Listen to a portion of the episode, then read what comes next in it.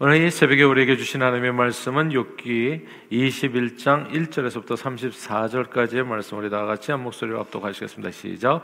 욥이 대답하여 이르되 너희는 내 말을 자세히 들으라. 이것이 너희 위로가 될 것이니라. 나를 용납하여 말하게 하라. 내가 말한 후에 너희가 조롱할지니라. 나의 원망의 사람을 향하여 하는 것이냐? 내 마음이 어찌 조급하지 아니하겠느냐? 너희가 나를 보면 놀라리라. 손으로 입을 가리리라. 내가 기억하기만 하여도 불안하고 두려움이 내 몸을 잡는구나.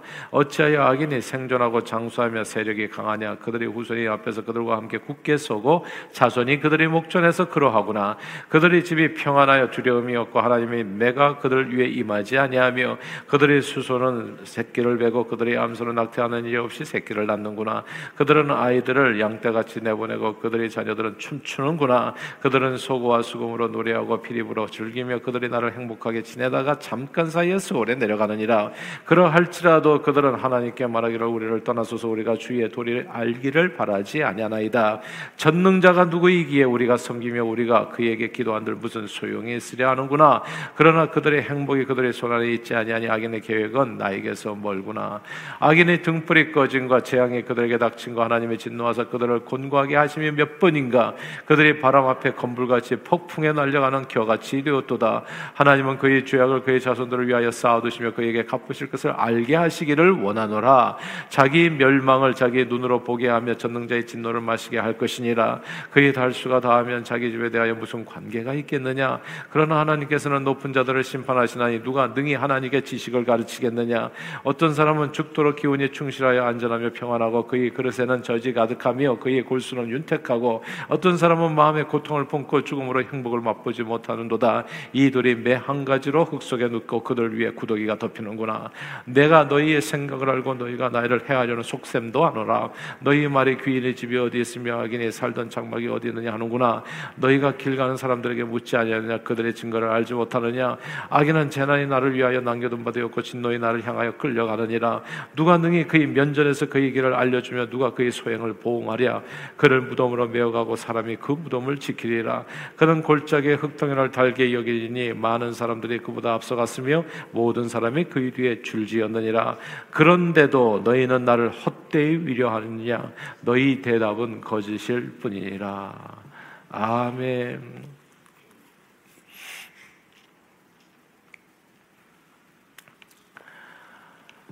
어, 성경은 창세기에 나오는 이야기들부터 세상에 잘 참으로 불공평하다는 생각이 들게 합니다. 악인이 형통하는 경우가 참 많거든요.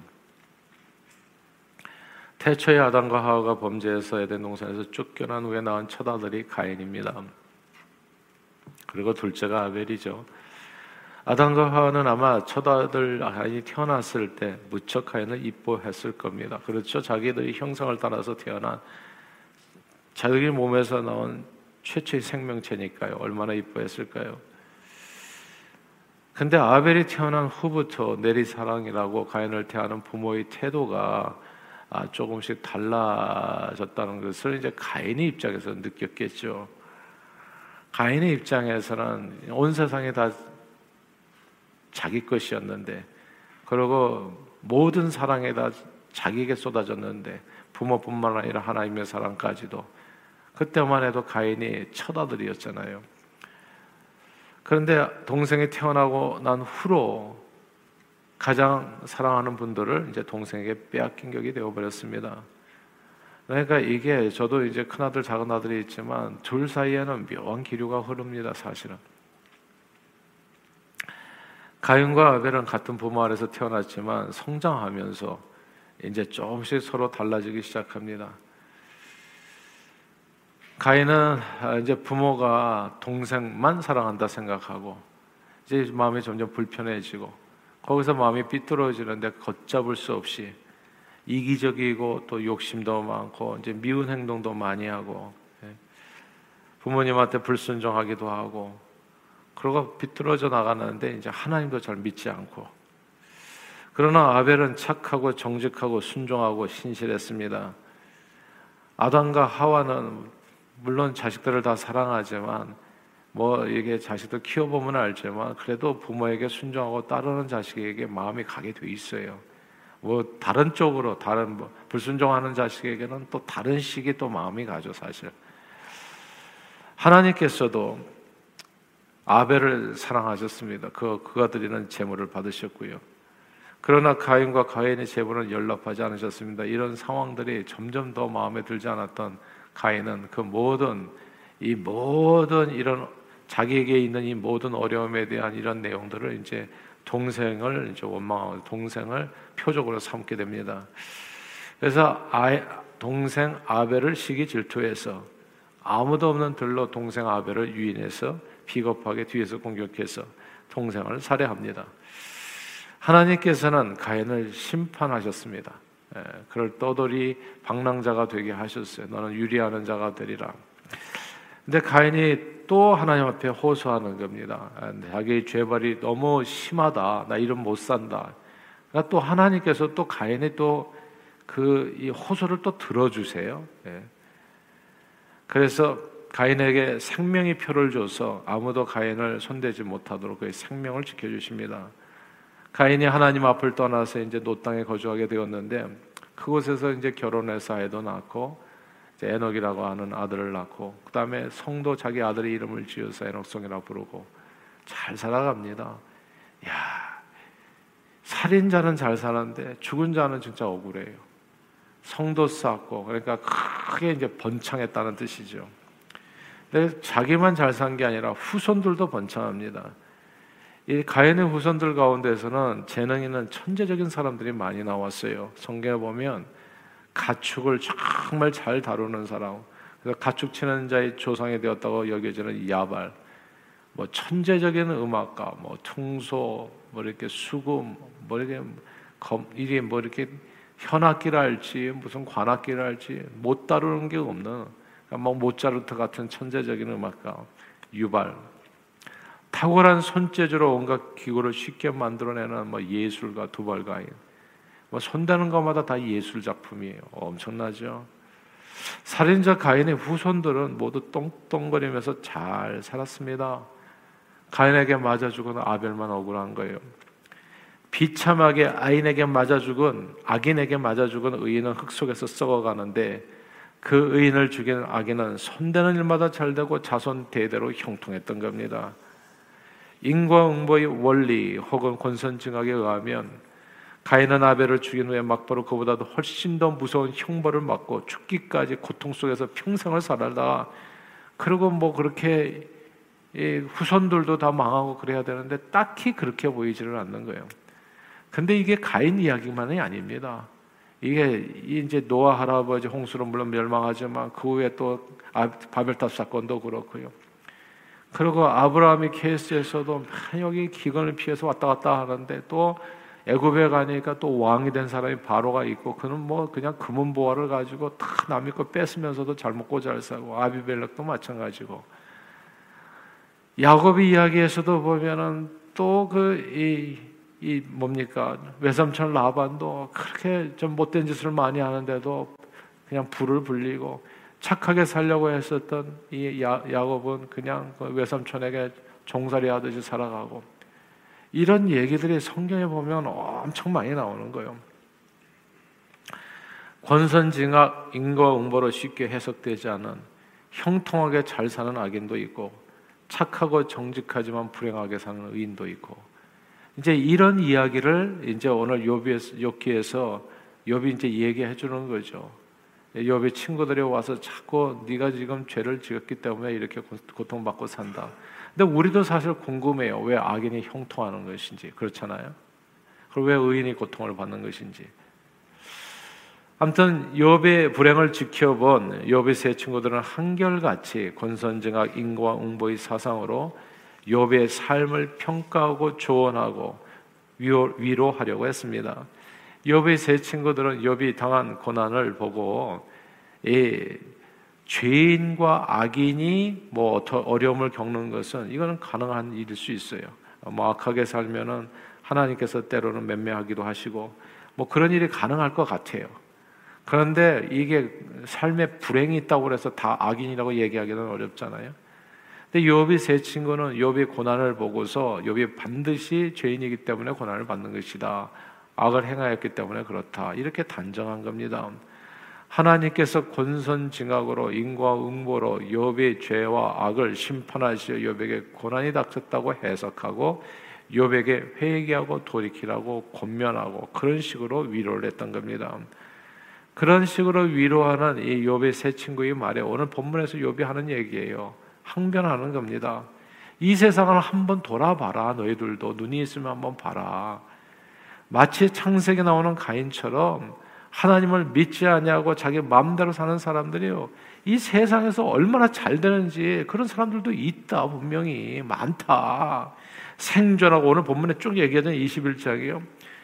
생존하고 장수하고 세력이 강하고 부유하게 살고 예. 여기 보니까 뭐 소떼도 잘 되고 양떼도 애, 낙태하는 일도 없고 예. 자녀들은 춤추고 소고와 수금으로 노래하고 피리불로 즐기고 행복하게 지내다가 죽을 때도 잠깐 사이에 수월에 내려가고 그냥 이렇게 무병장수하고 살다가 죽을 때도 그냥 이렇게 내려가고. 근데 이런 사람들이 하나님을 우리를 떠나서서 뭐 우리 주의도리를 알기를 원하지 않냐 말씀 따라서 살지도 않고 젖는 자가 누구기에 우리가 섬기겠습니까? 너무나 하나님 없이도 잘 사는 사람들이 세상에 봐라. 얼마나 많은지.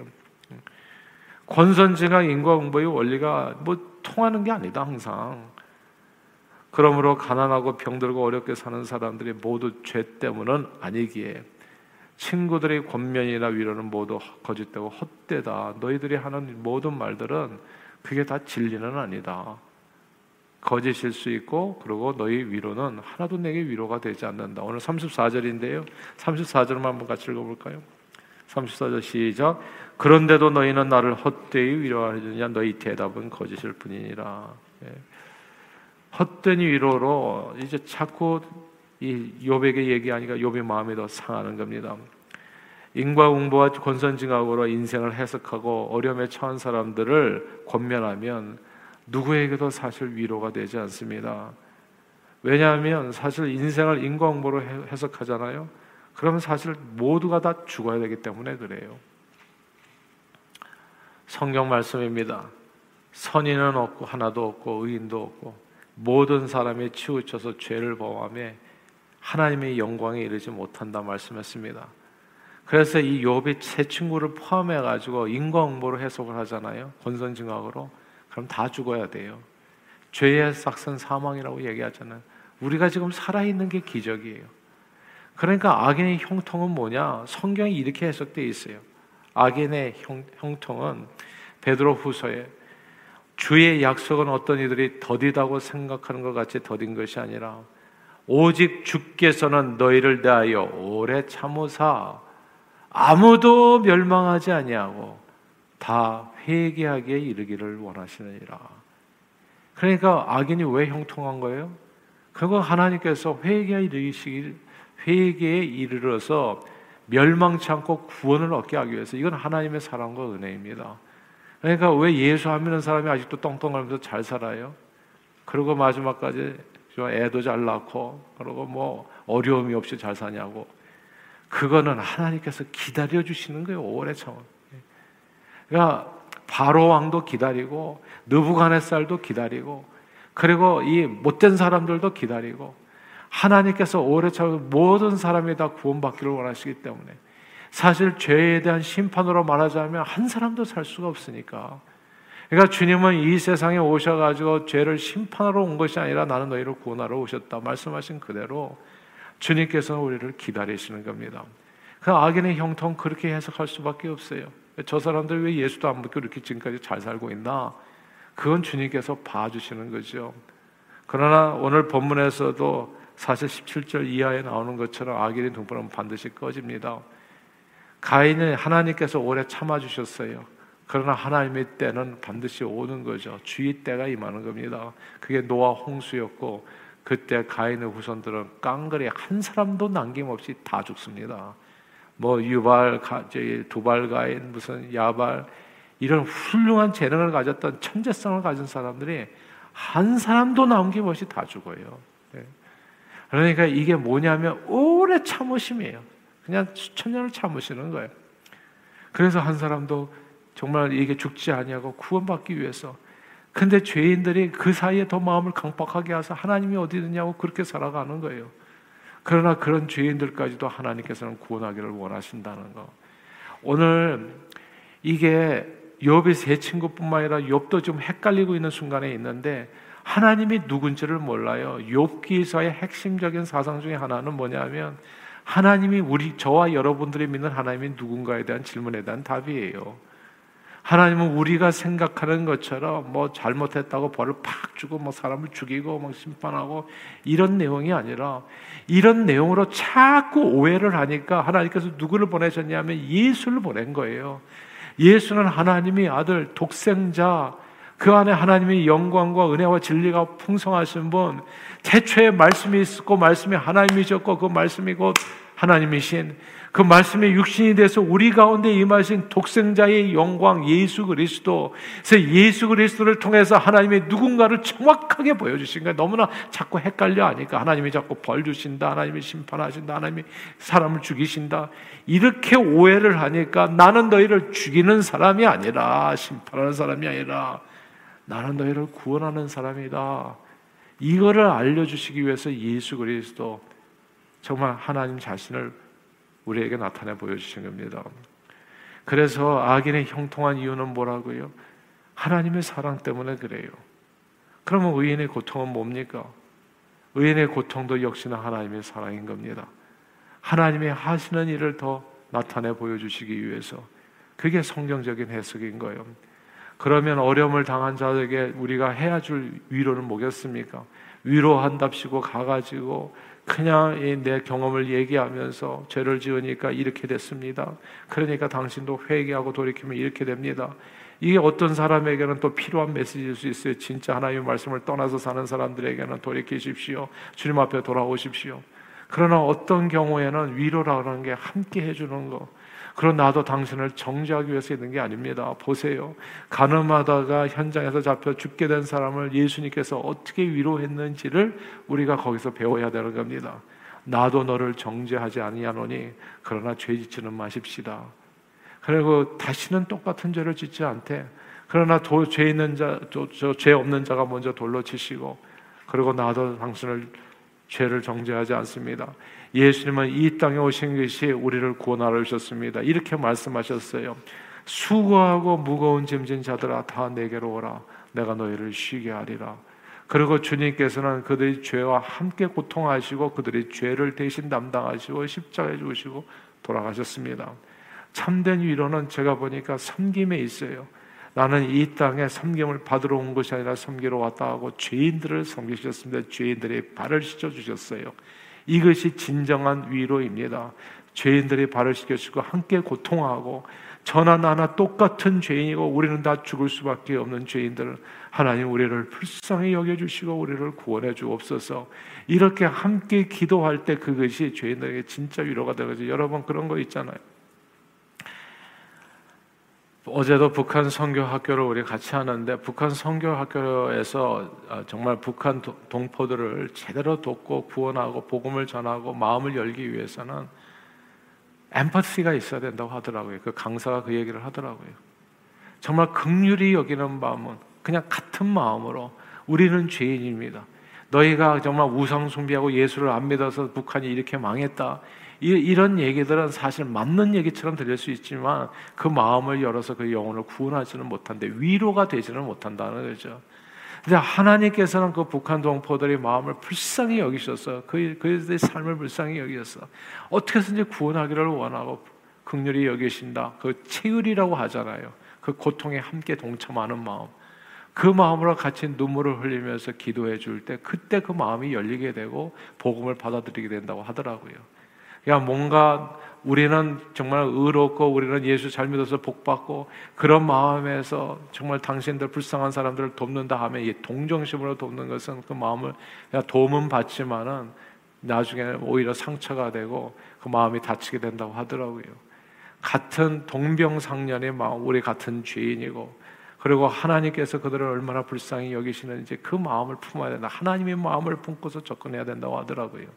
오늘 본문은요, 헛된 위로와 참된 위로가 무엇인지를 우리에게 알려줍니다. 헛된 위로는 나는 의롭고 너는 죄인인데 너 이런 걸 고치면 된다. 이게 헛된 위로가 되는 거고 참된 위로는 나도 죄인이고 그대도 죄인이고 그래서 우리는 다 죽을 수밖에 없는데 하나님께서 우리를 위해서 독생자 예수 그리스도를 보내주셔서 그 예수를 믿으면 우리가 구원을 받습니다. 이 모든 저주와 죄와 사망의 굴레에서 벗어나서 우리가 해방을 받게 됩니다. 하나님은 당신을 사랑하십니다. 당신과 함께 하십니다. 주님 앞에 돌아오시기만 하면 주님께서는 예비하신 모든 은혜와 축복으로 당신의 삶을 구원해 주시고 회복시켜 주시고 이것이 참된 일어나는 거죠. 그래서 오늘 본문을 통해서 악인의 형통함의 이유가 무엇인지 그리고 의인의 고통이 무엇인지 우리는 어떻게 위로할 수 있는지 이런 내용들을 우리 마음에 품고 참된 위로자로 많은 영혼들을 주님 앞으로 인도하는 일에 쓰임 받는 저와 여러분들이 다 되시기를 주 이름으로 축원합니다.